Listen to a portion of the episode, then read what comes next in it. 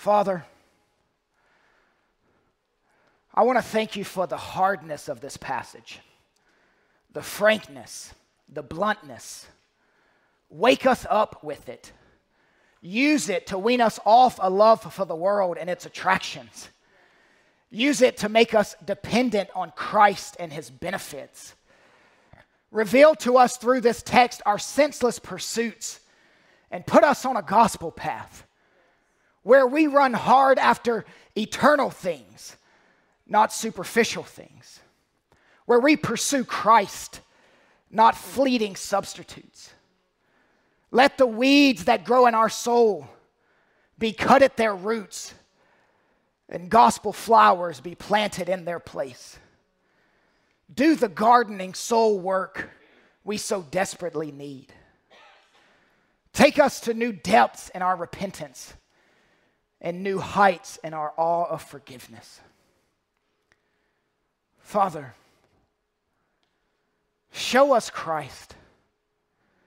For if we do not encounter him in this text, we will not be sustained. We need the sustaining Christ. This is our corporate plea. Amen. Sin wants to be invisible, but God wants it exposed. King David, on his palace rooftop, catches a glimpse of a curvy silhouette bathing on another rooftop. He watches long, too long. David opened the door and sin crept into his heart. It settled there. Sin is always found reclining in a dark, chilly heart. King David becomes the royal voyeur. He commits adultery right there in his heart, according to Jesus. He's a heart adulterer long before he was a body adulterer. Oh, David, oh, colossal king able to conquer the world, but unable to resist temptation. David asked a palace staffer, Who is that woman? The staffer answered, and, and by doing that, he, he gave him verbal warnings. She is the daughter of. He wasn't listening. Sin can be more stupefying than liquor. He calls for her, he has her, he sends her home. David, you're not just enjoying someone's body, you're tampering with her soul and yours. Bathsheba sends word to David I'm pregnant. If people found out, David would lose faith and possibly his life. This sin did carry with it the death penalty in Israel. David sends for Uriah. Bathsheba's husband, who also happens to be one of David's elite soldiers. David pulls him from the front lines of Israel's battle with the Ammonites. David attempts to trick Uriah into going home and having a conjugal visit with his wife, an attempt to pawn the baby off on someone else. But Uriah refused because soldiers in combat generally practice sexual abstinence. Intercourse was a source of ritual and purity and was avoided during military campaigns. David has many more tricks up his sleeve, but none of them work. The point of the narrative is for you to see that David has gone full blown damage control. Operation Cover Up is in full effect. David is only concerned with self preservation, anything to conceal my sin. David eventually sends Uriah back to the battlefield with a letter. Give this letter to General Joab. What's in the letter? What did he write? Murder, he wrote. Uriah died by David's death warrant. David let Bathsheba mourn for seven days and then took her as his wife. A move that would have been viewed as compassionate and caring stepping in to rescue the wife of a fallen soldier. It's hid. David's sin is hidden. It's swept under the rug, it's stuffed in the closet. He's got blood on his hands, but somehow he's not caught red handed. The vast majority assume this new baby was the product of their new marriage, not David's infidelity. If you were powerful enough to cover up your crimes, would you do the same things? That was last week. That was chapter 11. We are now studying chapter 12. About a year has elapsed since the wedding day. But time can't erase the memory of that tragic event, and time certainly can't cleanse the conscience or erase the sin. Verse 1 And the Lord sent Nathan to David. Let's stop here for a moment. In the previous chapter, for the past year, David has been doing all the sending. In fact, the most common word in chapter 11 is sent. David sent Joab to battle when he should have gone himself. David sent and inquired about the woman on the roof when he should have turned away. David sent men to bring Bathsheba to him, even though he had a harem full of women in the palace. David sent word to Joab to send Uriah off the battlefield. David wrote Uriah's death warrant and sent it to the front lines. David sent and brought Bathsheba to be his wife repeatedly over the last year. David is doing the sending. David thinks he's in control of this situation. He's the sender. He's sending people, he's sending commands, he's sending letters. But here he finds out God's the ultimate sender. He's controlling this narrative. God sent a prophet. His name, Nathan. Prophets in the Old Testament had the unenviable task of bringing bad news to powerful people. You wouldn't want the job of a prophet. No sane person would ever volunteer to do this. Verse 1 And the Lord sent Nathan to David. He came to him and said to him, There were two men in a certain city, the one rich and the other poor. To use language more familiar to you, here's what we have David, the king of Israel, Nathan, the pastor of Israel. God speaks to the pastor of Israel and he says, Go to the king of Israel and uncover his hidden sin. This is not easy. This could be fatal. This is quite a hairy situation. Nathan decides to go with a parable. He tells David an Old Testament parable. Now, to be clear, David doesn't know it's a parable. David thinks it's a real situation. This whole scene would have been a normal event that happened on the daily. The king of Israel was the judge for all cases in Israel. He was the judicial and executive branch rolled into one. People would bring cases and he would rule on them. David thinks this is another case. He's fully invested in hearing the details of this matter. Also, he and Nathan are really good friends. This is the second time in 2 Samuel we've seen them together. David expects nothing. He's with a friend. Nathan says, David, there are two men in the same town the one rich, the other poor. The one lives in a big three story house, 8,000 square feet, and the other lives in a little shed where the roof leaks and the critters crawl in and out. Verse 2. The rich man had very many flocks and herds, but the poor man had nothing but one little ewe lamb, which he had bought. And he brought it up, and it grew up with him and with his children.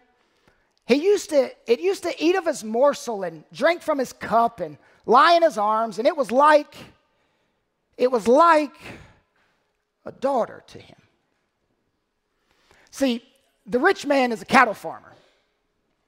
He's got so many head of cattle, he can't even count them. He's got all types of livestock sheep, goats, donkeys, horses, camels. His barns are full. The poor man lives in a barn, less than a barn, a, a little feeding shed. And he's stuffed in there with at least two of his kids. His wife must have died. He's raising these children in poverty. Anyway, he only has one little ewe lamb. He's not fattening the little girl up so he can eat her later. She's a pet. He calls her little lammy, king. This poor man loves little lammy. I mean, this lamb eats off his plate, drinks from his glass, sleeps with him in the hay, frolics around with the kids. This ewe lamb is like a daughter to him, king. The word daughter in the Hebrew is Bath, as in Bathsheba.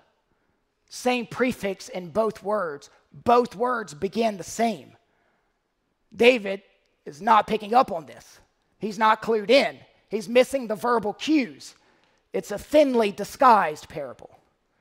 Little Lammy is clearly a pet. And, and you know my personality and my feeling towards animals, so, you know, I don't like this verse. He's, this little lamb lammy's clearly a pet, eating off the poor man's plate, drinking from his cup. Would you let your dog do that? Your cat would do it without asking.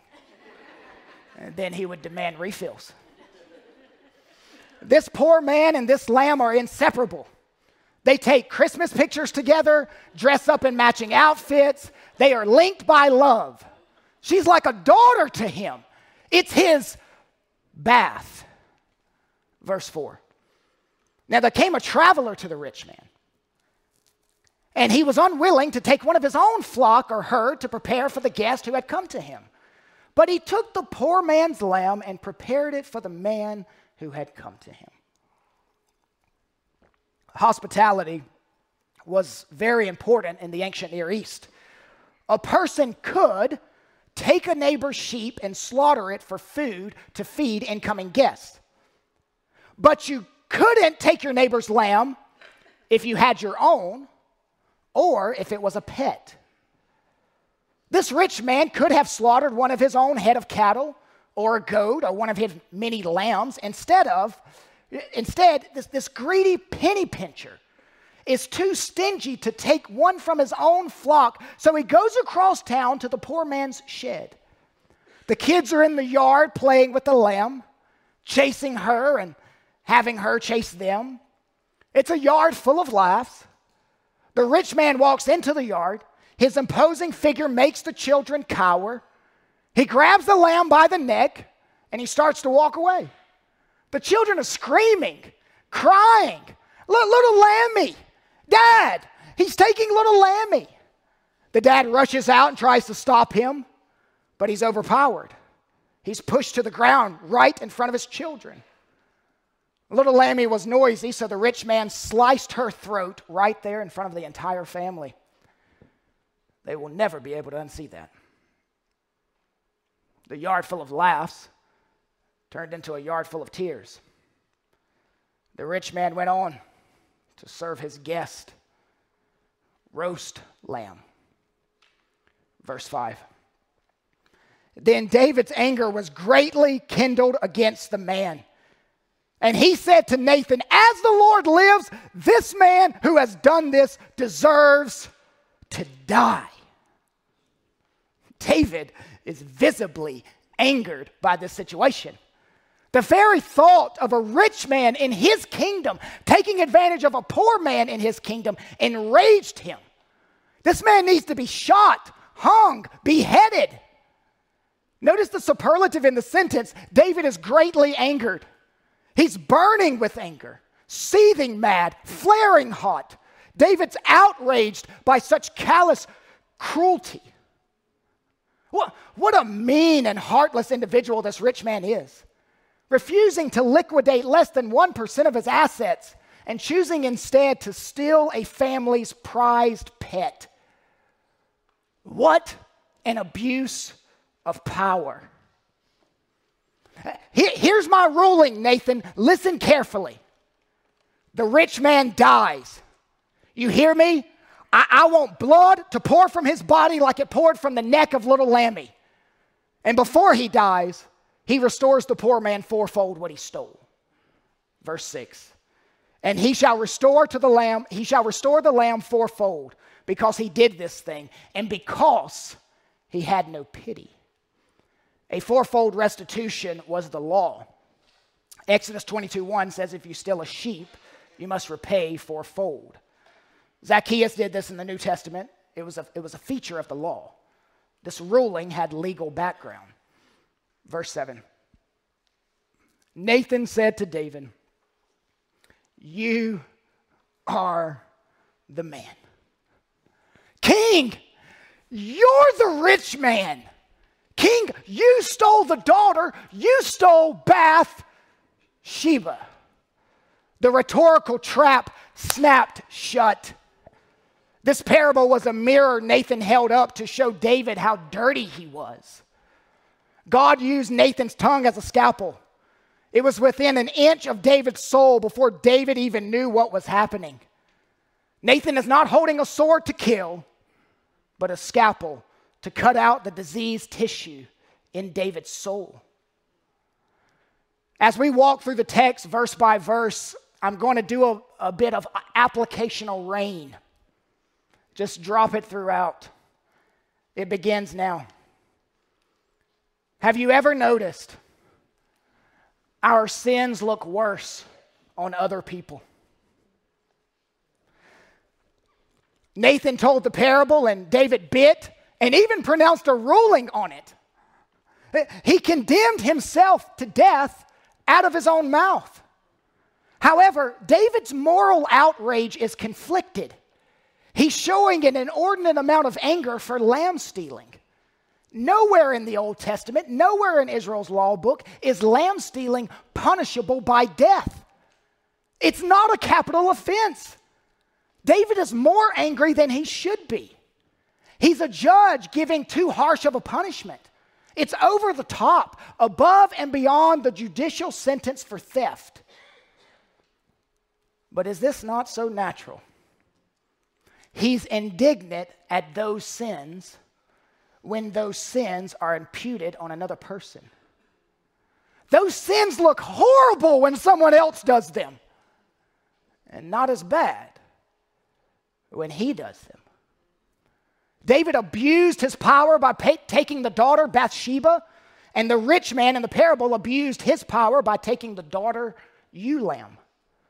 However, the rich man in the parable didn't kill a person, he only killed a lamb.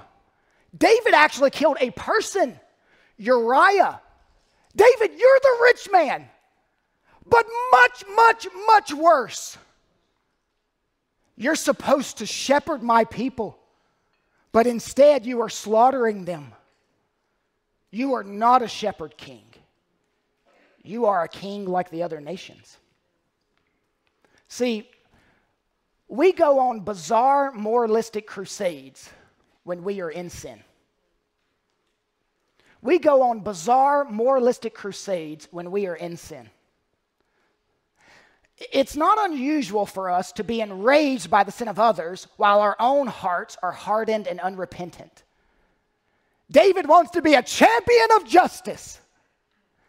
And deep down, it's rooted in his own injustice. Robert Alter, who used to teach at Berkeley and is an expert in Hebrew literature, points out that your guilt makes you unusually upright in other areas of life. It's something in you that tends to overcompensate for your own sin. Like somehow coming down hard on other sins will pardon your hidden sin. Now, what are some blindly obvious but common ways we do this? Don't feed yourself the lie that you're against sex trafficking and then you watch pornography. You are creating the market for trafficking. You're the man. I, am against racial inequality, but you're for abortion? I'm against global warming, but I'll remain silent on this country over here that burns people alive. Look, look at what she's wearing. But you're flirting with and texting someone at the gym. Jesus said it clearly in Matthew 7 get the light pole out of your eye before you get the splinter out of someone else's. Verse 7. Nathan said to David, You are the man. Thus says the Lord, the God of Israel I anointed you king over Israel, and I delivered you out of the hand of Saul. David, David, do you remember where I found you in that backwater town of Bethlehem? You were a shepherd boy, and I wanted a shepherd king. I brought you to the palace, and when things got hard, I freed you from the claws of Saul. Nathan is giving David God's word. It's, it's Nathan speaking, but it's God's word. God begins itemizing his grace to David. Verse 8. And I gave you your master's house and your master's wives into your arms, and gave you the house of Israel and of Judah. And if this were too little, I would add to you as much more. Why have you despised the word of the Lord to do what is evil in his sight? You have struck down Uriah the Hittite with the sword and have taken his wife to be your wife and have killed him with the sword of the Ammonites. David, you killed Uriah, but not with your own sword. You killed him with the sword of the Ammonites. Now let's think back. Uriah actually died by arrow not by sword. But when you die in war, the common expression is you die by sword. It was a general term for a violent death, not a specific mode of death. David, you've despised the Lord. Sin, at its root, is despising the Lord. God is the fundamentally offended party. David is beginning to understand the depths of which his sin offended a holy God. Verse 10. Now, therefore, the sword shall never depart from your house, because you have despised me and have taken the wife of Uriah the Hittite to be your wife. Thus says the Lord Behold, I will raise up evil against you out of your own house. And I will take your wives before your eyes and give them to your neighbor, and he shall lie with your wives in the sight of the sun. For you did it secretly. But I will do this thing before all Israel and before the sun. For the rest of his life, David will experience one tragedy after another. Poetic justice, if you like. You killed with the sword, so the sword will never depart from your house. That happened. David will have four sons experience premature death, almost like a fourfold restitution. Because you took Uriah's wife, I will take your wives. David's wives will be given to his neighbor, his son Absalom. This will be fulfilled in the, the Israeli civil war. What you did in the dark, in the moonlight, I'll do in the daylight. God's word to David may seem harsh, but it is persevering language. These are harsh judgments, but they are also judgments of charity. If you're left without discipline, you're not sons and daughters. If you're left without discipline, you are not sons and daughters. The Lord will not leave his children in sin. He will lead them to confession, He will lead them to repentance. The Lord's discipline is just and it can be severe, but it is for our good. Don't buck at the Lord's discipline, bow before it. Christian, God loves you so much, He will not leave you in your sin. He will not allow you to wallow in the mud. He will lead you to showers of grace. Stephen Davey says, and I quote, The children of God are never completely comfortable with sin. To which we reply, Praise God. God will bring the callous and brute to his knees.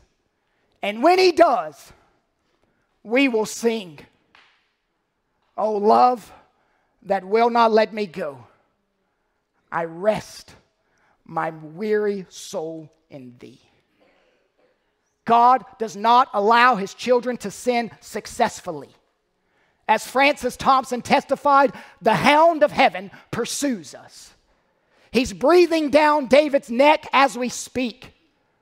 R.T. Kendall reminds us that chastening is not God's getting even. God got even at the cross. God's chastening is not meted out in proportion to our sins, but meted out in proportion to the lesson we have to learn. God's word came to David. God's word does not flatter us, it humbles us. And there is no end to sinning until there is conviction by the word of God. Everybody sins. It's what you do after you sin that determines life and death. When our sin is exposed, we have four options. Option one, hide it. If you hide your sin, you are putting your reputation above your holiness, which is what David did in chapter 11. Sin wants to be invisible, but God wants it exposed. Is there something that you're hoping never gets out? An act you're hoping never gets discovered? Is there evidence somewhere you're hoping never surfaces? Are you hiding something from God and others? Is it a business practice God would never honor? Is it a relationship you shouldn't have? A test score you didn't deserve? Is it a reimbursement check you shouldn't cash? Is it a degree you never earned? An award you didn't merit? A resume you didn't completely tell the truth? Is it something from the past you've never admitted? Is it something like David that steals your joy and your sleep and your sweet communion with God? Because deep down, you know that God knows. When sin is exposed, we have four options. Option one is to hide it, option two is to rationalize it. Do you only admit sin in the most superficial ways? Well, I had to do it. I had no other options. Do you do mental gymnastics to rationalize your sin? Denial isn't just a river in Egypt. you have three options hide, hide your sin. Option two, rationalize your sin. Option three, blame shift. Well, you, you don't know what I've been through. You have no idea how much pressure I am under. Let me tell you about what I went through as a child. Or it was because I was with the wrong crowd.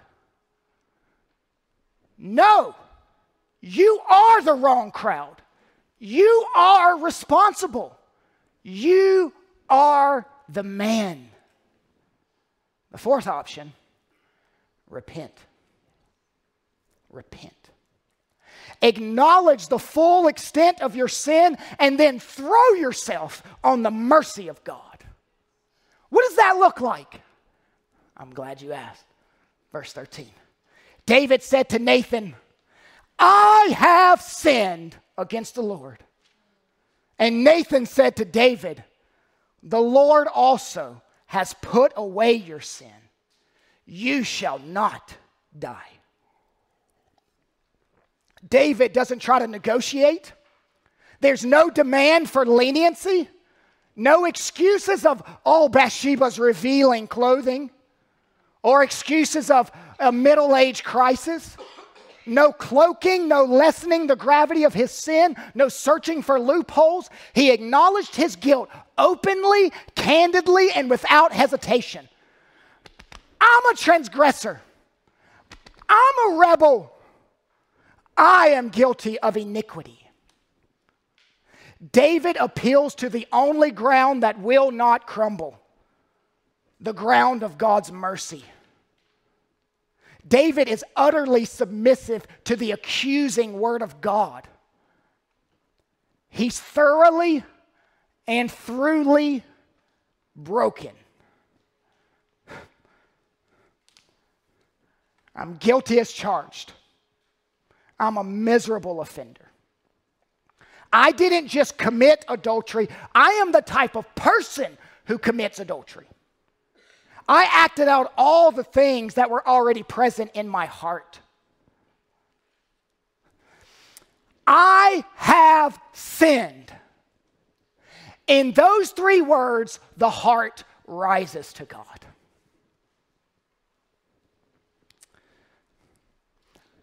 I repent is a phrase full of hope. Those are the only words that can bring relief to a tortured soul. Church family, do not dread repentance. Love repentance. View repentance as a gift from God. There's immense relief that floods the soul when you repent. You don't need to fear being exposed. You need to fear ceasing to repent. And I know some of you very well. I just want to talk to you directly. Repentance is better than suicide. Repentance is better than suicide. Stop running from this. Confess, confess, confess. Kyle, I'll die if it's exposed. If it's exposed, my life is over. That's the serpent whispering in your ear. What David experienced, and what some of you are experiencing, what David is experiencing here is conviction of sin. Once he confesses, God forgives. Verse 13. David said to Nathan, I have sinned against the Lord. And Nathan said to David, The Lord also has put away your sin. You shall not die. I want you to see the sweetness of forgiveness. David's sin has been put away. God says, I do not hold you liable for your sin. David's sin is forgiven without him making a sacrifice.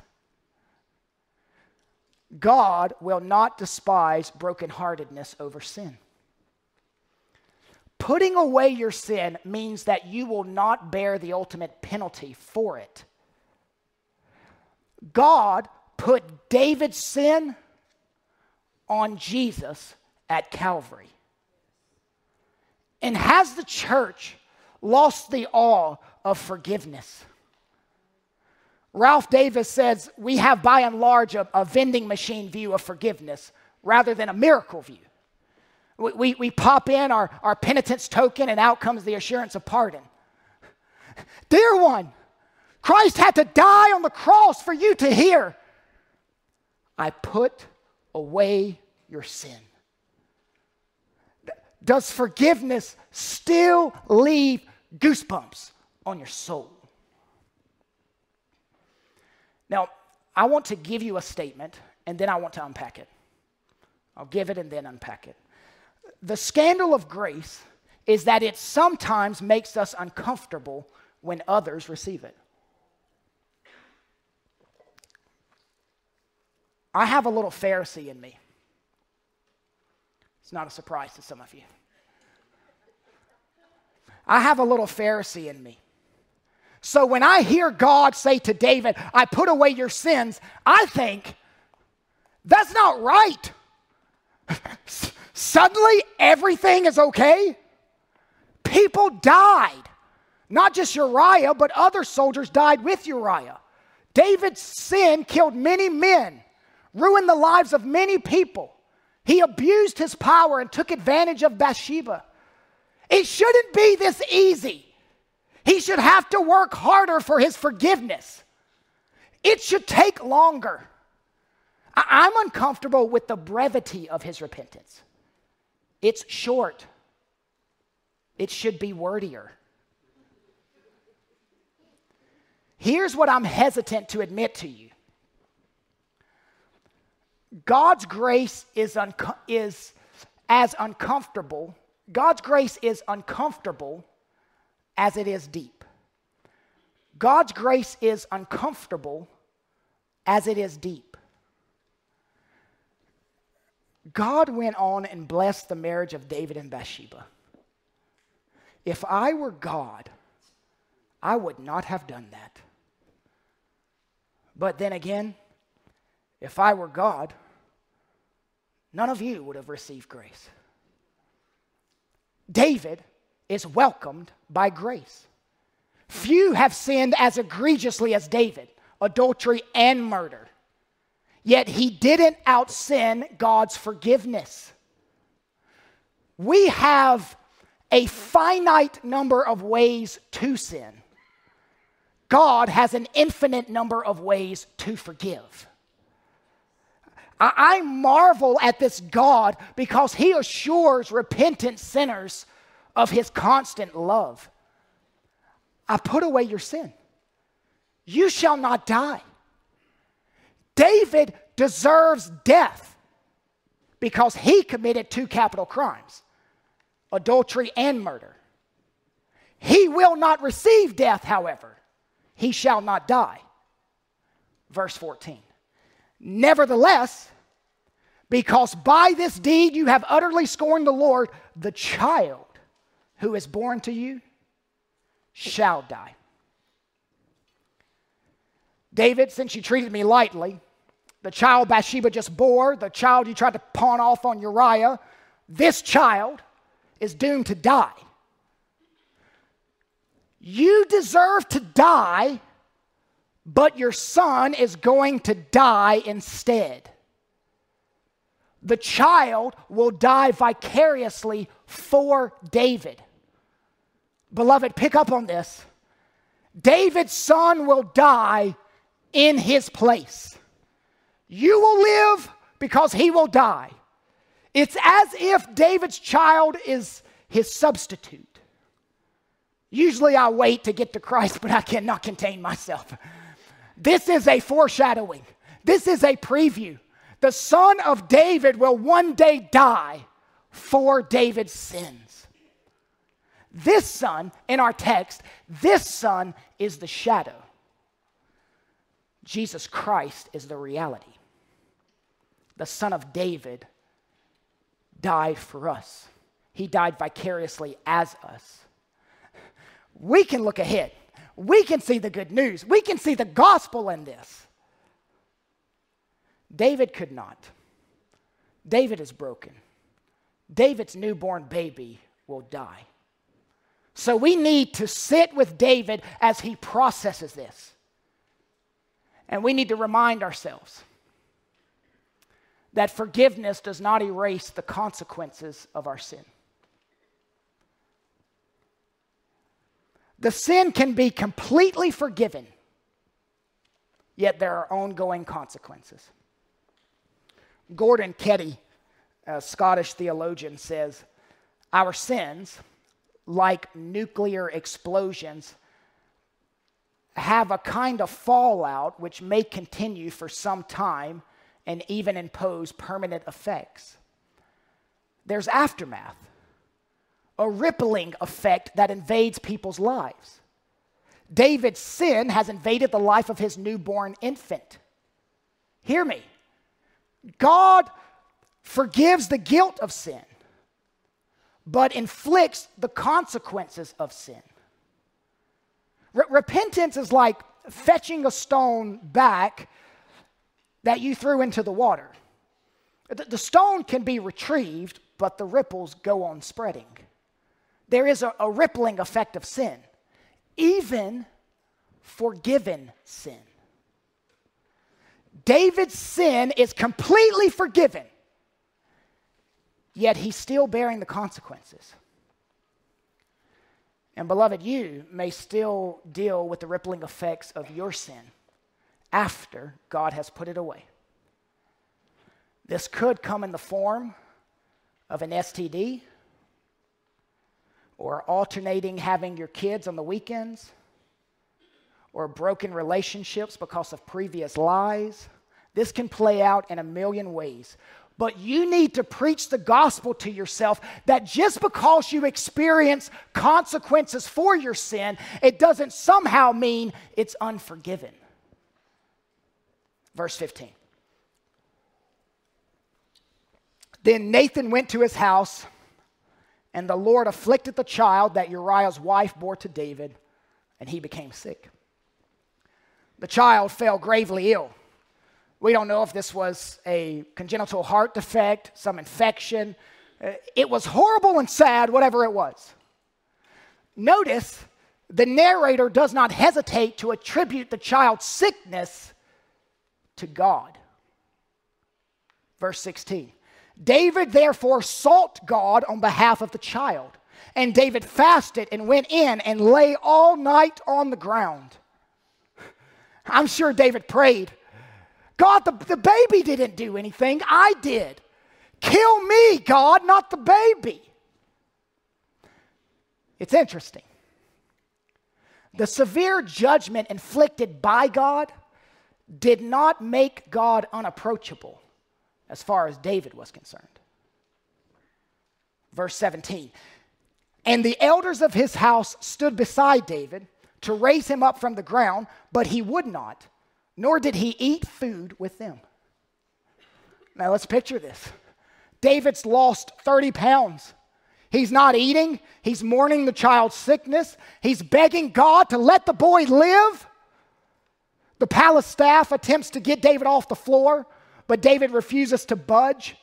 He's so sick with grief, he will not get up. He's not getting off that floor until God heals his boy. Verse 18. On the seventh day, what? The child died. And the servants of David were afraid to tell him that the child was dead. For they said, Behold, while the child was yet alive, we spoke to him, and he did not listen to us. How can we say to him, The child is dead? He may do himself some harm. Some scholars believe the baby died seven days after birth. That's why we don't have a name. The child would be named and circumcised on the eighth day. That's possible. I lean toward the baby being weeks old when God struck him with an illness. The, the baby must have been receiving medical attention from the palace doctors. David is in another room praying and interceding for, for the child. When, when the doctor looked at the palace staff and shook his head, they knew the baby died. The doctor covers the child with a white sheet. The men enter David's prayer room and have a conversation while they're watching him pray. When we tell him, he's going to lose it. He's going to go crazy go crazy. He's already gone crazy. And he doesn't even know the child is dead. We're, we're, we're going to need a room with padded walls. Maybe. We need to tell them and then put them on suicide watch. Verse 19. But when David saw that his servants were whispering together, David understood that the child was dead. And David said to his servants, Is the child dead? They said, He is dead. Six times in two verses, the child is dead. It seems like the narrator could be a little gentler. No matter who you are, you are going to have floor suffering. There will be moments where you can't get up. You don't want to get up. People will begin to question if you're going to make it through this. Maybe the consequences of your sin brought you to the floor. Maybe others' sin against you brought you to the floor. Maybe it was a health crisis. We will all have moments where we experience floor suffering. Now, regarding David, I'm expecting some primeval scream. Pulling his hair out, punching walls, throwing goblets, flipping tables. David, your infant child is dead. Verse 20. Then David arose from the earth and washed and anointed himself and changed his clothes. And he went into the house of the Lord and worshiped. He then went into his own house, and when he asked, they set food before him, and he ate. He's been on the ground for seven days, and now suddenly he gets up, takes a shower, he needed one, brushes his teeth, puts on deodorant, and then leaves his palace and walks a short distance to the tabernacle he goes in and he worships the Lord. He worships the Lord who just told him no. Save my infant. No. After worshiping the God who gives life and takes it away, David walks back to the palace. He's greeted at the entrance by his staff, who, who then sits down for a meal, and they have questions. They have lots of questions. Verse 21 Then his servant said to him, What is this thing that you have done? You fasted and wept for the child while he was alive, but when the child died, you arose and ate food? They are confused. Normal cultural practices would be to mourn after the child died, not before the child dies. King, I don't know how to tell you this, but you're mourning at the wrong time. You have it backwards. Now is actually the time you're supposed to take off the kingly robe, put ashes on your head, and fast. Verse 22 David said, While the child was still alive, I fasted and wept. For I said, Who knows whether the Lord will be gracious to me that the child may live? But now he is dead. Why should I fast? Can I bring him back again? I shall go to him, but he will not return to me. In other words, David says, I, I knew it was just if God took my baby. How can I rail against a holy God? The Lord gives and the Lord takes away. Blessed be the name of the Lord. God, in His wisdom, said no, and I will rest in God's will, not my own. Let me ask you a question How do you respond when God says no? No, I will not give you biological children. No, the cancer will not go away. No, your child will not come back from the far country. No, you will not get that job, move to that state, be close to your family. No, your child will not live.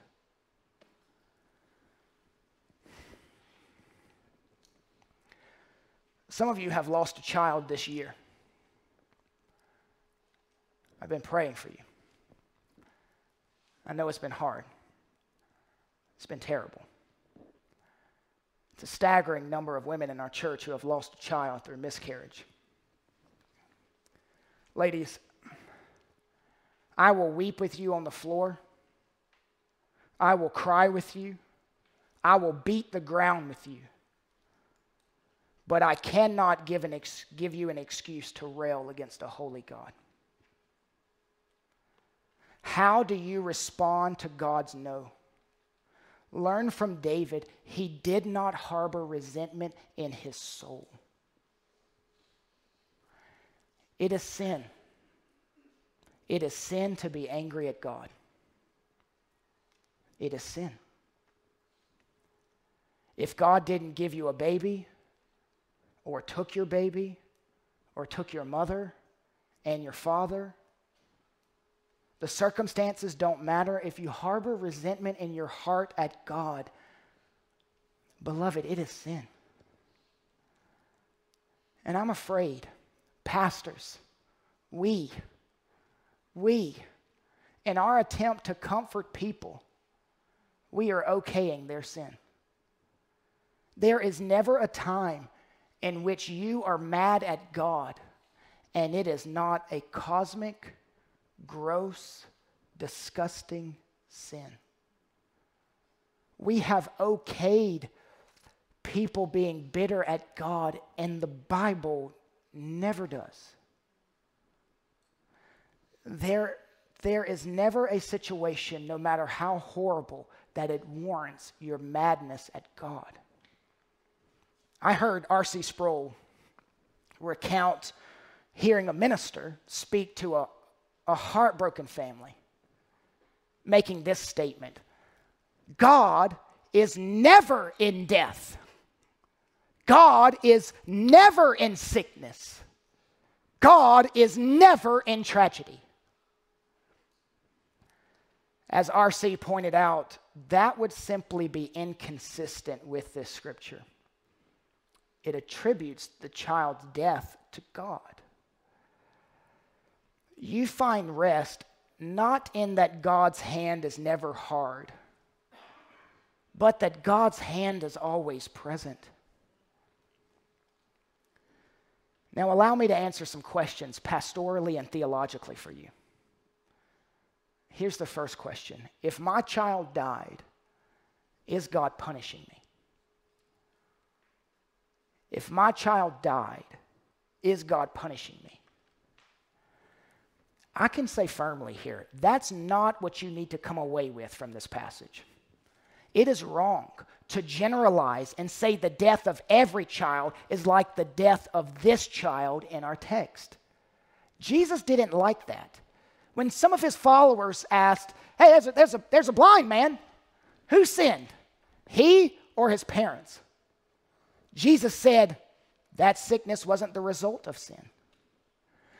You don't know God's purposes in a particular event other than to make you, like David, go to the house of the Lord and worship. Another question What happened to this child and my child that died? What happened to this child and my child that died?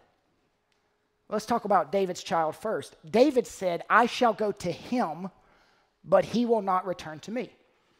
Some scholars say this is David coming to terms with his own mortality. David is saying the child will not come back to life, but David will go to death. That could be. He's just talking about death. However, I think it's more. I think he is saying, I will be with my child. Some type of reunion language is being used. Tim Keller says David received a special word from the Lord that he would be with his child. And I lean toward that interpretation as well. That's David's child, now, now your child. David entrusted the fate of the dead child completely to the hands of a sovereign and merciful God. You do the same. When children die in infancy, they are spared from a fallen world.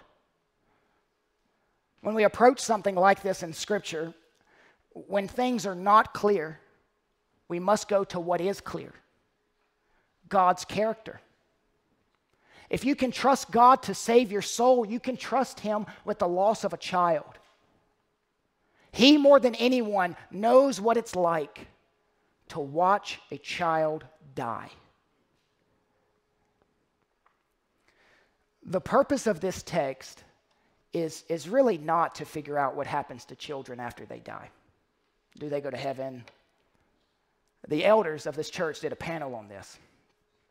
And, and we just sent it out um, last year just to church members.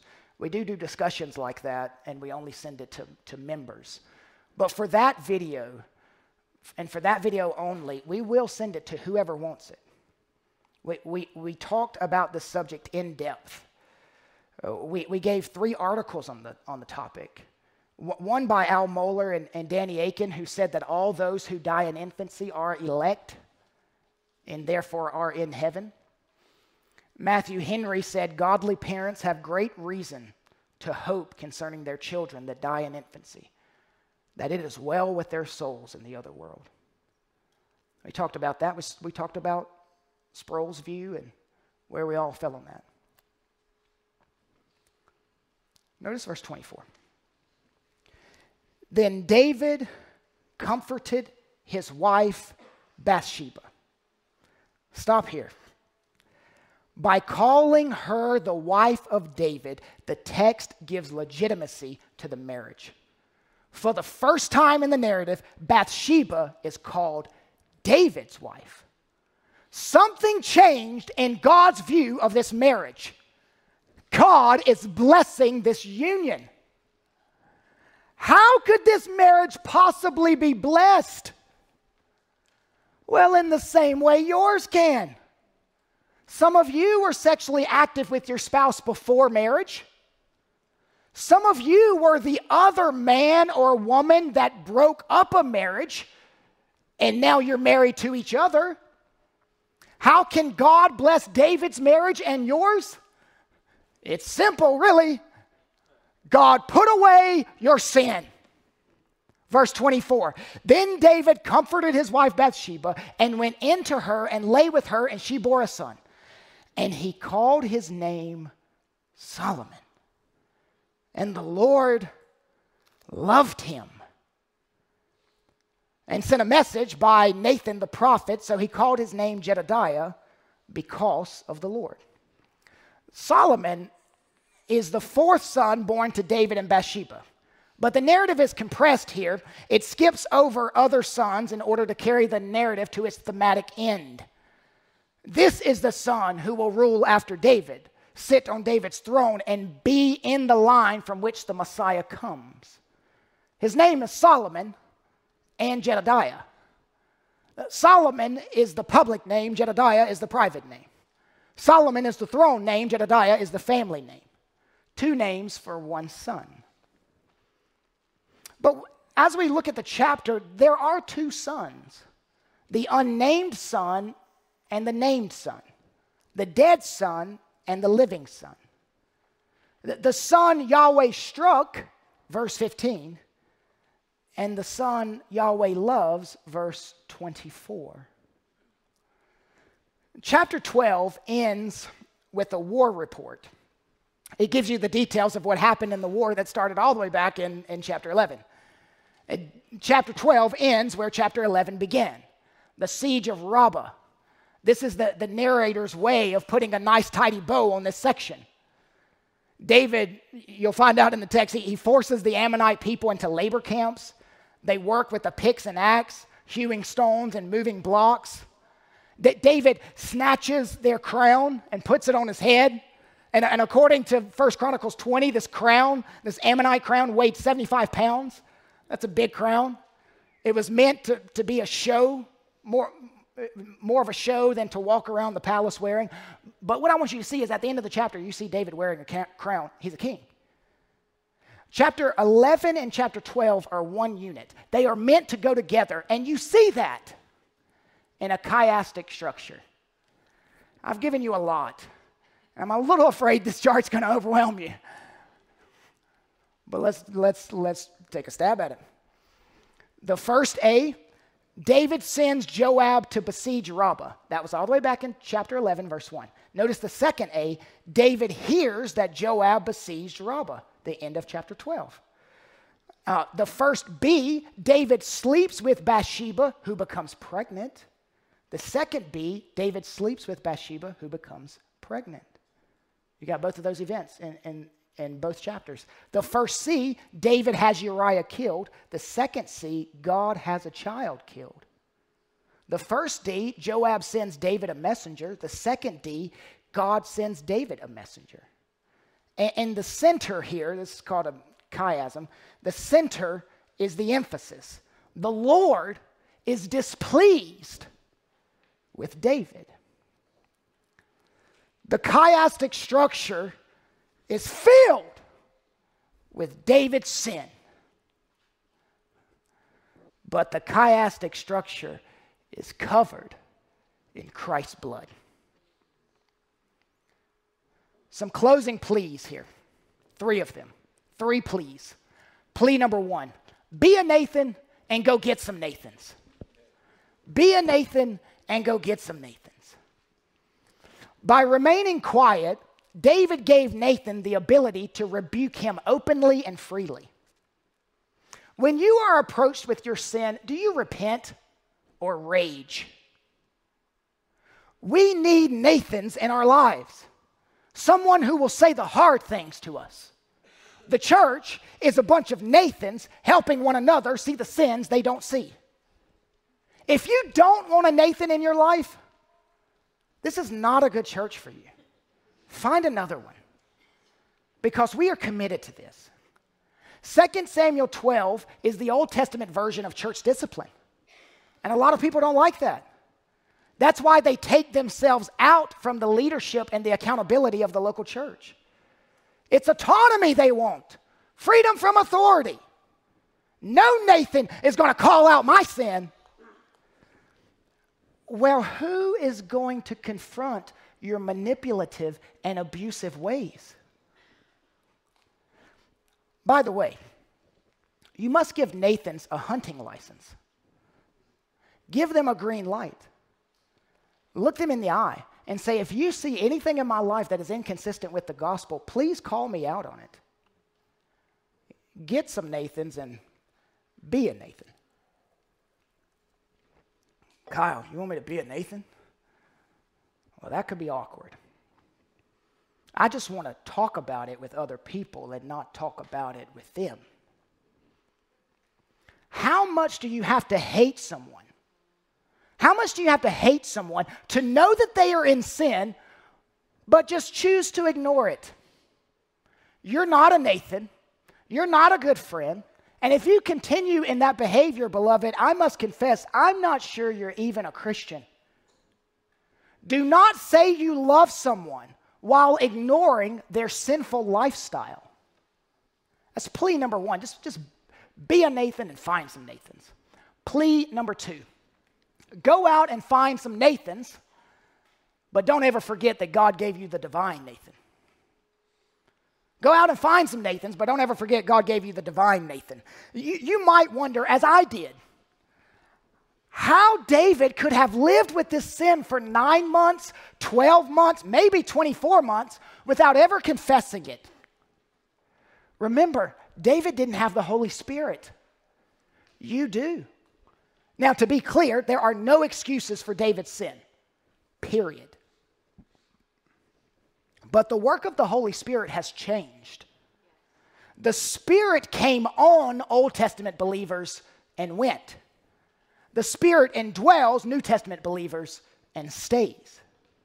My wife read a book on this recently entitled God's Indwelling Presence The Holy Spirit in the Old and New Testaments. It's written by James Hamilton. There is no reason for you to go this long in your sin because you have the divine Nathan calling you out. God has fitted you with an alarm system. The Holy Spirit is your Nathan, and when He shows you sin, you must respond like David repent. Plea number three is the last one. You need to follow a king who doesn't kill a lamb, but dies as a lamb. You need to follow a king who doesn't kill a lamb, but dies as a lamb. David was the rich man in the parable.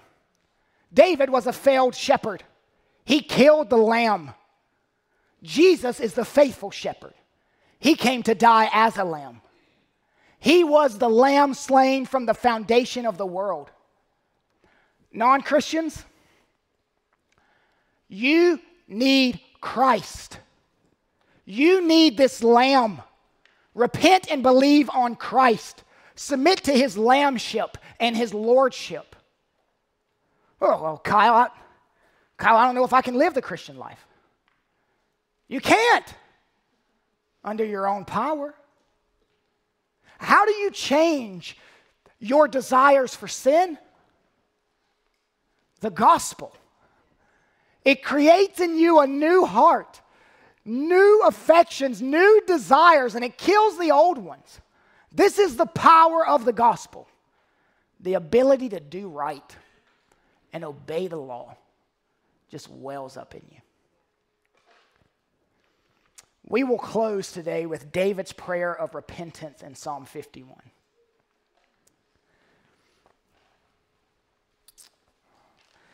Let's go to our gracious and forgiving God.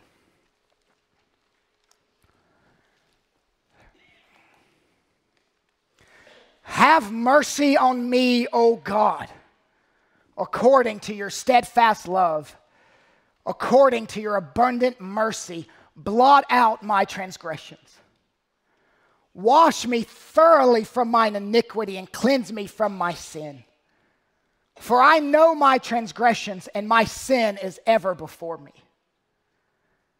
Against you and you only have I sinned and done what is evil in your sight, so that you may be justified in your words and blameless in your judgment. Behold, you delight in truth in the inward being, and you teach me wisdom in the secret heart. Purge me with hyssop and I shall be clean. Wash me, and I shall be whiter than snow. Let me hear joy and gladness. Let the bones that you have broken rejoice. Hide your face from my sins and blot out all my iniquities. Create in me a clean heart, O God, and renew a right spirit within me. Restore to me the joy of your salvation and uphold me with a willing spirit. Then I will teach transgressors your ways, and sinners will return to you. Deliver me from blood guiltiness, O God.